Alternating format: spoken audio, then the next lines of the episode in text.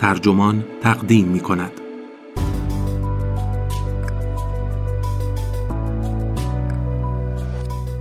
ترک عادتهای بد ربطی به اراده قوی ندارد. این تیتر یادداشتی است نوشته جروم گروپمن که در نیویورکر منتشر شده و وبسایت ترجمان آن را با ترجمه علی امیری منتشر کرده است. من داد به داد مهر هستم.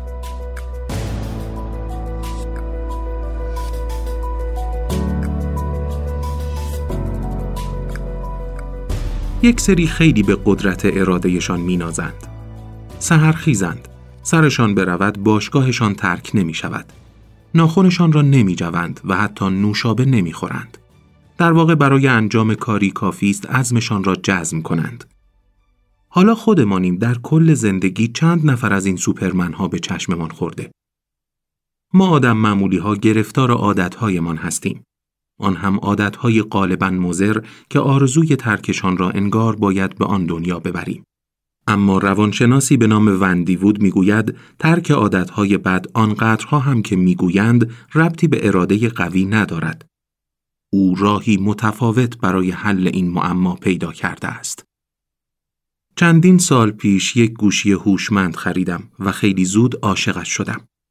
اینکه می توانستم ایمیل بفرستم روی اینترنت دنبال یک فکت بگردم یا چیزی بخرم و مهم نباشد کجا هستم به معنای دستاورد تصور ناپذیری در بازدهی بود. هر بار که ایمیلی دریافت می کردم گوشی دنگ صدا می داد و من به هر آنچه که بود می رسیدم و به خودم از بابت کارایی قره می شدم. متنها با نوای کر از راه می رسیدند و به همان ترتیب گسیل می شدند. خیلی زود هر بار این وسیله صدا می کرد دستم را برای برداشتن آن دراز می کردم. درست مثل سگ پاولوف که با شنیدن صدای زنگوله آب دهانش راه می افتاد. این امر رفته رفته مزاحم کار و گفتگوهایم شد. این ماشین در آغاز به خدمتکاری معجزگر میمانست. اما به تدریج من بودم که بردهش شدم. من همیشه به قدرت اراده ام قره بودم. مانند اغلب افرادی که آموزش پزشکی را به اتمام رسانده اند، همراه با سهرخیزی ها و شیفت های طولانی وقتی دوستانتان در حال میهمانی دادن و خوشگذرانی سابقه اثبات شده ای از به تأخیر انداختن رضایت داشتم. مهم نبود. زمانی که سعی کردم گوشی را در حالت بی صدا قرار دهم نتیجه این شد که آن را حتی بیشتر چک می کردم. مبادا چیزی برای رسیدگی وجود داشته باشد. تنها زمانی که موفق به مقاومت می شدم طی روزهای تعطیل بود که در آن هیچ ایمیلی نمی خواندم. اما چشم به اغربه ها می دوختم و ساعتها را می شمردم تا لحظه ای فرا برسد که بتوانم گوشی را روشن کنم. برای اولین بار می توانستم تصور کنم سیگاری و نسخ یک نخ سیگار بودن چه حالی دارد. چک کردن گوشی هوشمند تبدیل به عادتی شده بود که نمی توانستم ترک کنم. عادتها چه خوب چه بد مدت هاست که فیلسوف ها و سیاست گذاران را مجذوب خود کردند.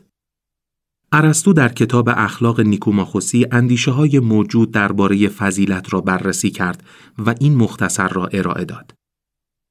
برخی متفکران اعتقاد دارند که انسانها به خاطر ذاتشان خوب می شوند. برخی دیگر عادت را مؤثر می دانند و دیگرانی نیز تعلیم را.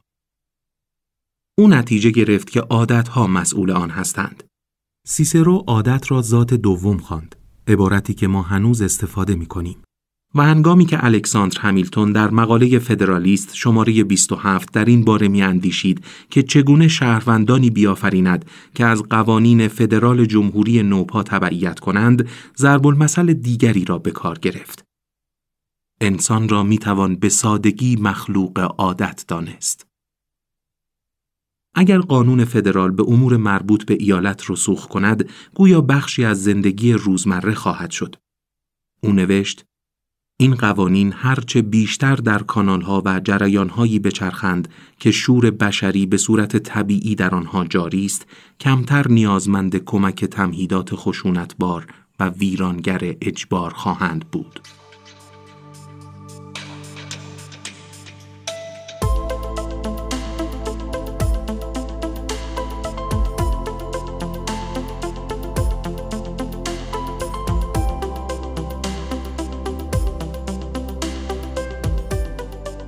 در زمانه مدرن عادتها زمینه مهمی برای کاوش علمی شدهاند.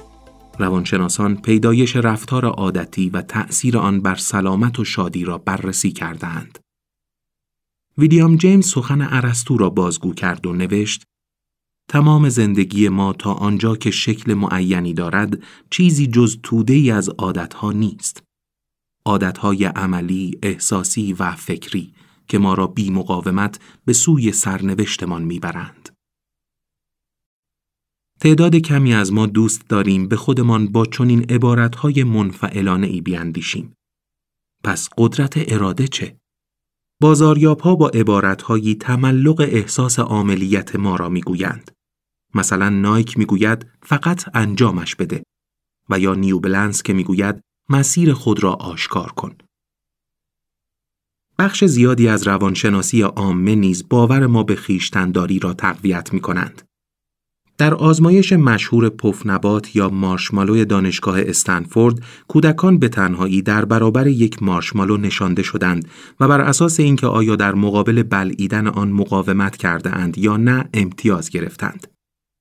تعیین سطح کارکرد اجرایی منتج از آن با پیشبینی چیزهایی از قبیل عملکرد در آزمون SAT، مدت رابطه ها و موفقیت حرفه‌ای ظاهراً برندگان و بازندگان زندگی را از هم متمایز می ساخت. اما این چطور ممکن است اگر ما صرفاً مخلوق عادتها باشیم؟ وندی وود روانشناس اجتماعی در کتاب عادتهای خوب عادتهای بد هم جبرگرایی و هم اندرسهای لفظانه جیمز را از منظر کنشگری رد می کند و در جستجوی این برمیآید که به خواننده عام ایده های واقع گرایانه تر برای ترک عادتهای بد بدهد. او با استفاده دانش به دست آمده از کارش در این حوزه وظیفه پایدار کردن رفتار مثبت و سرکوب رفتار منفی را شامل اثر متقابل تصمیمها و عوامل ناخودآگاه می‌بیند. وود توضیح می دهد که ذهن ما چندین سازوکار مجزا اما به هم پیوسته دارد که رفتار ما را هدایت می کنند. اما ما تنها از توانایی تصمیم گیریمان خبر داریم. پدیده ای که به توهم درون بینی مشهور است و ممکن است به همین علت باشد که قدرت آن را بیش از اندازه برآورد می کنیم. به نوشته وود کارکردهای اجرایی که قدرت اراده را ممکن می سازند به ما درکی از عملیتی می دهند که آن را به منزله من می شناسیم. اما این برای تلاش های ما مزر است. ما برای اینکه زندگی کنیم نیاز داریم که برخی از رفتارها را خودکار کنیم. تصویربرداری های MRI کارکردی به پژوهشگران گوشه ای از شبکه های عصبی را نشان داده اند که به هنگام انجام وظایف تکراری و آموختنی و آگاهانه فعالند. تصویری مغزی از کسی که دارد وظیفه ای را یاد می‌گیرد فعالیت در قشر پیش پیشانی و بخش اسبک یا هیپوکاموس را نشان داده است. شبکه هایی که به تصمیم گیری و کنترل اجرایی مربوطند. با تکرار یک وظیفه فعالیت مغزی به مناطقی از پوسته و عقده های قاعده ای منتقل و به اعماق آنچه به گفته وود سازواره بدوی ذهنهای ماست منتقل می شود. آنجا وظیفه به عادت تبدیل می شود.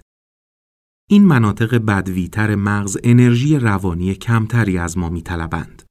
توالی های کامل افعال آنجا به هم متصل می شوند و به این فرایند دستبندی می گویند. زمانی که سوار ماشین می‌شویم و میرانیم لازم نیست به افعال جداگانه بستن کمربند ایمنی، روشن کردن موتور، راه انداختن ماشین، نگاه کردن به آینه ها و نقاط کور و فشردن پدال گاز فکر کنیم. تمام این گام ها در واحد منفردی در حافظه دستبندی شده اند و با سرنخ محیطی نشستن درون ماشین برانگیخته می شوند. این ما را آزاد می‌گذارد تا بر آنچه بیش از همه توجه فعال میطلبد تمرکز کنیم. می توانیم درباره اینکه کجا می رویم یا وظایف روزانه فکر کنیم و حواسمان را برای اتفاقات نامعمول جاده جمع کنیم. تمرکز پژوهش وود در اصل نه بر عادتها بلکه بر مداومت بود. برای رفتارهای گاه به گاهی که تنها یک بار اتفاق میافتند مانند دریافت واکسن آنفولانزا تنها به تصمیمهای آگاهانه نیاز است اما برای رفتارهایی که شامل تکرار می‌شوند عادتها حیاتی اند. ویلیام جیمز تخمین زد که 99 صدم یا شاید 999 هزارم فعالیت ما کاملا خودکار و عادتی هند. این یک حدس بود. اما وود مطالعه ابدا کرد تا کمیت این را که افراد چقدر از روی عادت عمل می کنند اندازه بگیرد. او با استفاده از فن پژوهشی نمونه برداری از تجربه شرکت کننده ها را واداشت تا به مدت دو روز آنچه انجام می‌دادند را در لحظه انجام ثبت کنند. نتایج در میان گروه های مورد مطالعه متفاوت بود. اما یافته اساسی این بود که رفتار ما 43 درصد مواقع عادتی است.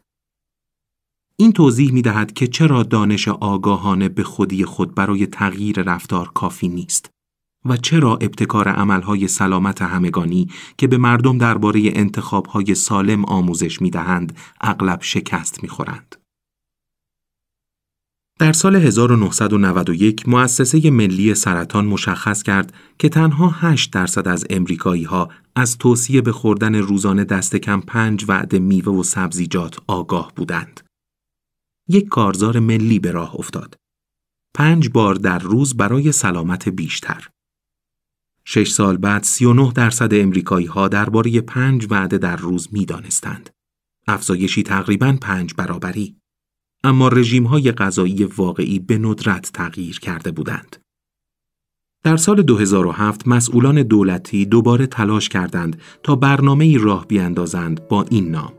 میوه و سبزی مهم بیشتر خوردن آنهاست. حتی با وجود آن تا سال 2018 فقط 12 درصد امریکایی ها دو وعده میوه روزانه توصیه شده و تنها 9 درصد سه وعده سبزیجات را میخوردند.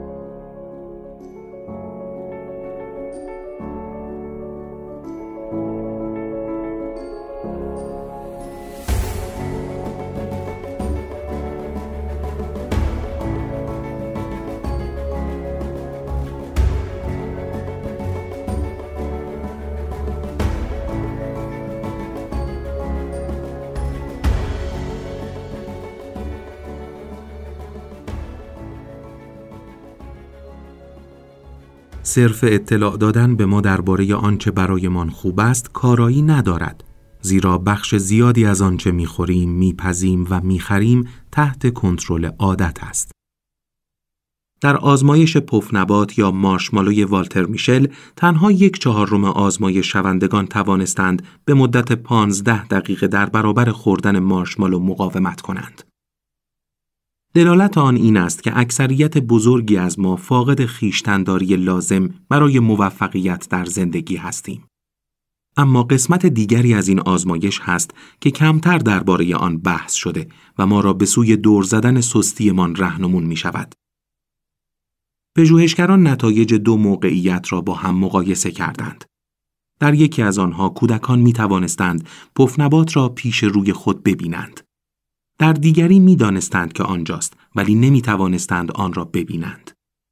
به طور میانگین کودکان زمانی که در مقابل وسوسه ای مرئی قرار می گرفتند تنها شش دقیقه دوام می آوردند. حالان که وقتی خوراکی پنهان بود موفق می شدند ده دقیقه دوام بیاورند. به نظر وود این نتیجه نشان می دهد که خیشتنداری نه یک استعداد ذاتی بلکه در عوض بازتابی است از موقعیتی که در آن قرار گرفته ایم. چند دستکاری معدود در محیطمان ممکن است ما را قادر سازد تا بتوانیم با آنهایی که به نظر منضبط تر می‌رسند رقابت کنیم. مطالعه‌ای درباره خیشتنداری در میان دانشجویان این فرضیه را تقویت می کند. به دانشجویان گفته شده بود هر بار که می‌گویند ای وای نباید این کار را انجام بدم را گزارش دهند. مثلا وقتی که تا دیر وقت بیدار میماندند تا لنگ ظهر میخوابند پرخوری یا اهمال کاری می کنند. آنها نه آن زمان که تصمیم گرفتند تا بهتر باشند یا دل به وسوسه ها نسپارند بلکه زمانی در اتخاذ رفتارهای سودمند موفقتر بودند که محیطشان را عوض کردند. به جای درس خواندن روی کاناپه‌ای در خوابگاه در چند قدمی تلویزیون به کتابخانه رفتند. زمانی که غذاهای ناسالم را از یخچالهای خوابگاه حذف کردند، بهتر غذا خوردند. وود می نویسد خیشتنداری موفقیت آمیز ماهیتا از پوشاندن پف نبات نشأت گرفت. حتی افرادی که از پرسشنامه های خیشتنداری نمره های بالایی می گیرند ممکن است فضیلت آشکارشان را مدیون عوامل موقعیتی و نه شکیبایی صرف باشند. یافته مطالعه‌ای درباره چنین افرادی در آلمان این بود که آنها به نحو چشمگیری به ندرت مقاومت در برابر وسوسه را گزارش کردند. به نوشته وود آنها به طریقی همه زندگیشان را میزیستند که تقریبا در همه مواقع مارشمالو را میپوشاند. این مشاهده راه به جان کلام نظریه او در کتابش می‌دهد. راه ترک عادتهای بد نه در عزم جزم بلکه در ساخت دوباره محیطمان به طرقی است که رفتارهای خوب را پایدار می کند. وود به کرت لوین روانشناس امریکایی آلمانی تبار ارجاع می دهد که استدلال می کند رفتار متأثر است از دسته ای از نیروها. قابل قیاس با نیروی گرانش یا دینامیک سیالاتی که باعث می شود یک رودخانه تندتر یا کندتر جاری باشد. کارکرد این نیروها وابسته است به اینکه کجا هستید، چه کسی دور بر شماست، چه وقت از روز است و افعال اخیرتان چه بوده است. به نحوی متناقض ما نه از خلال قدرت اراده بلکه از طریق یافتن راههایی برای بیرون گذاشتن اراده از معادله به کنترل موقعیتی دست میابیم. به اعتقاد وود نیروی اصلی برای حذف عادتهای بد استکاک است. اگر بتوانیم عادتهای بد را بیش از پیش اسباب زحمت کنیم، آنگاه اینرسی می‌تواند ما را به سوی فضیلت ببرد، بدون اینکه نیاز باشد تا قوی باشیم. او به شیوه های ارجا می دهد که با توسل به آنها افزایش استکاک مسبب کاهش مصرف سیگار شده است. قانون هایی که سیگار کشیدن را در رستوران ها، کافه ها، هواپیما و قطار ممنوع می کند. مالیات هایی که وضع آنها در ایالات متحده طی 20 سال گذشته به افزایش سه برابری قیمت سیگار کمک کرده است. پاکسازی ماشین های خرید خودکار از سیگار و پاکسازی رادیو و تلویزیون از تبلیغات تنباکو. با این حال در همین هین تجارت های پیرامون ما تلاش می کنند تا استکاک را کاهش دهند. صندوقداری که در مکدونالد سفارش می گیرد بر اساس متنی که در اختیارش گذاشتهاند باید بپرسد آیا همراهش سیب زمینی سرخ کردم میل دارید؟ همین سوال ساده ما را ترغیب می کند تا چربی و کربوهیدرات های بیشتری بخوریم. تماشای بیوقفه سریال ها روی نتفلیکس یا هلو از این طریق تسهیل می شود که اپیزود بعدی به صورت خودکار هنگامی شروع می شود که تیتراژ پایانی اپیزود قبلی هنوز در حال پخش است. وود با امکیسچن یکی از رؤسای سابق پژوهش‌های اقتصادی اوبر به گفتگو نشسته است و چن توضیح می دهد که این برنامه طراحی شده تا اصطکاک را به حداقل برساند.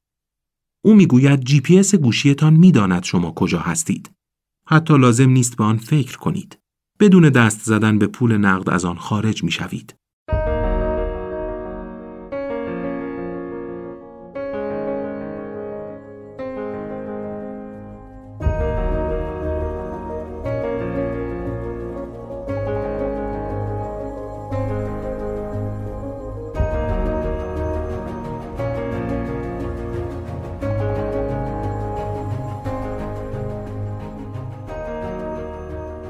گرایش شرکت ها به عمل کردن به مسابه توانمند ساز ما به نحو گسترده ای در کتاب پرفروش چارلز داهیگ قدرت عادت در سال 2012 بررسی شده است. داهیگ نیز که همچون وود هنگام نوشتن کتاب گزارشگر تایمز بود به شیوه های اشاره می کند که صنعت فست فود محرک را طراحی می کند تا ما را به مصرف بیشتر مجبور سازد. مکدونالد برای برانگیختن روزمره های غذایی عادتی ظاهر رستورانهایش را همسان سازی می کند. غذاهای بسیاری از رستورانهای زنجیره‌ای به طور خاص مهندسی شده اند تا رگبارهایی از نمک و چربی را به ما برسانند که فوراً مرکز پاداش در مغزمان را روشن می کند. داهیک طی بررسی تلاش های شرکتی برای سرمایه سازی از خلق عادت کار یکی از مرشدان تبلیغاتی اوایل قرن بیستم به نام کلود سی هاپکینز را وصف می کند که می‌گویند کارزارش برای خمیردندان پپسودنت مسواک زدن را در میان امریکایی ها بدل به عادت کرده است. زمانی که پپسودنت برای اولین بار در سال 1915 از راه رسید، معدود افرادی زحمت مسواک زدن به خود می‌دادند. و یکی از محققان برجسته دندان پزشکی دوران اعلام کرده بود که همه خمیر ها بی مصرفند. هاپکینز تمام پیام بازاریابیش را معطوف کرد به پرده نازک پلاک که دندانهای ما را می پوشاند. در سال 1917 تبلیغات روزنامه‌ای او آن را دلیل اصلی تمام دردسرهای دندان عنوان کرد. در واقع پلاک را می توان موقتا با خوردن یک سیب زدود و خمیر دندانهای آن زمان ذره بیشتر از مسواک زدن خالی پلاک را نمی زدودند. با وجود این هاپکینز شروع به بزرگنمایی خطرات پلاک کرد. به عموم گفت که پپسودنت تنها راه خلاصی از آن است. تبلیغ دیگری می گفت کافی است زبانتان را روی دندانها بکشید. پرده نازکی را احساس خواهید کرد. این همان چیزی است که باعث می شود دندانهایتان بدرنگ به نظر برسد و مقدمه پوسیدگی باشد. طی تنها چند سال پپسودنت تبدیل به یکی از شناخته شده ترین محصولات جهان شد.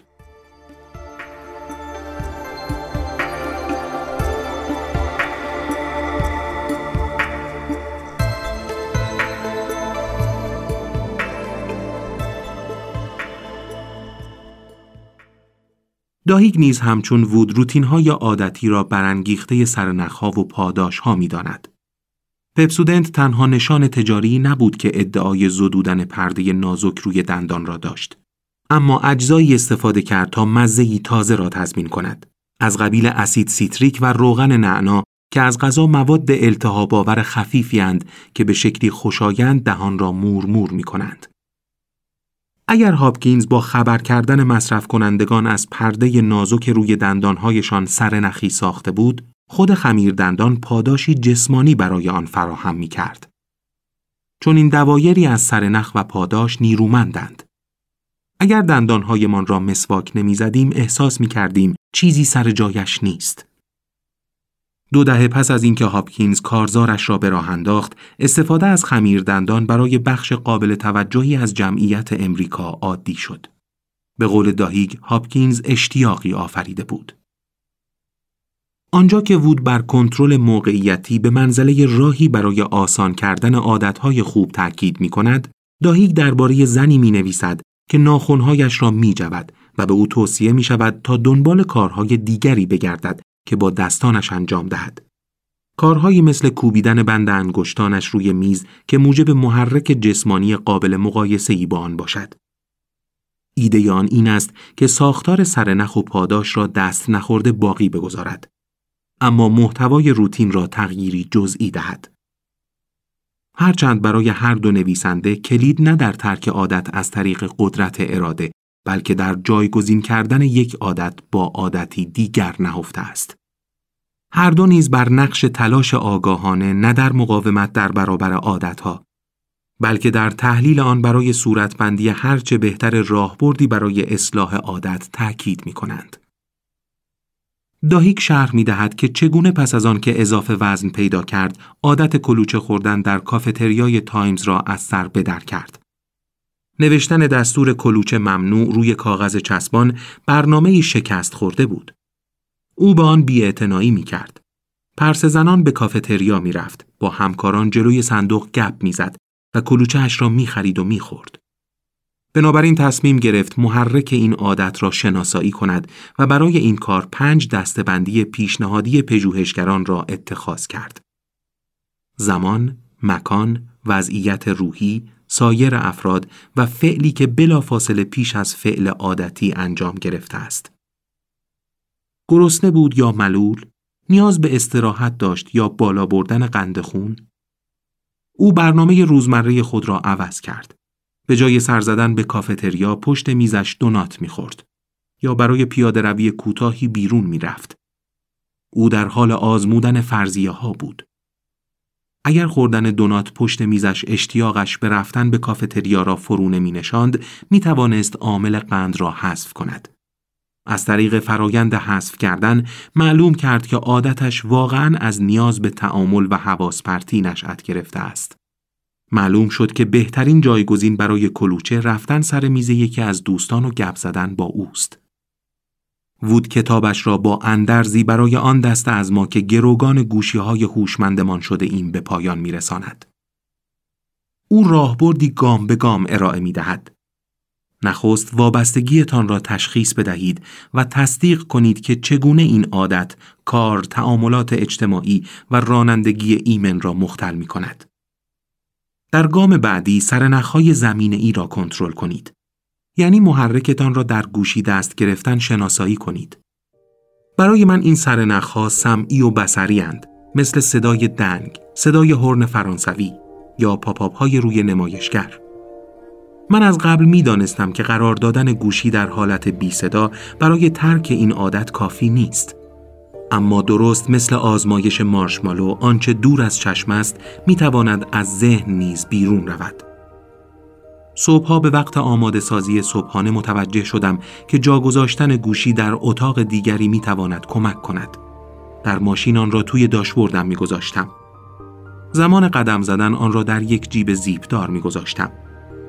راه های دیگری نیز برای تولید استکاک و سختتر کردن چشم پوشی از این عادت وجود داشتند. خاموش کردن گوشی به طور کلی بسیار موثرتر از بی صدا کردن آن بود. نه به این دلیل که کنجکاو نبودم بدانم چه کسی ممکن است برایم ایمیل فرستاده باشد بلکه به این دلیل که دوباره روشن کردن آن دردسر بود. وود به ما توصیه می کند تا پاداش های جدیدی به عنوان جایگزین امکانات گوشی پیدا کنیم. من از طریق رادیوی ماشین به موسیقی گوش دادم. به جای اسکرول کردن توییت ها و ایمیل ها به دنبال نویسندگانی گشتم که هرگز چیزی از آنها نخوانده بودم. در پایان هر روز احساس آرامش بیشتری داشتم و آزاد بودم.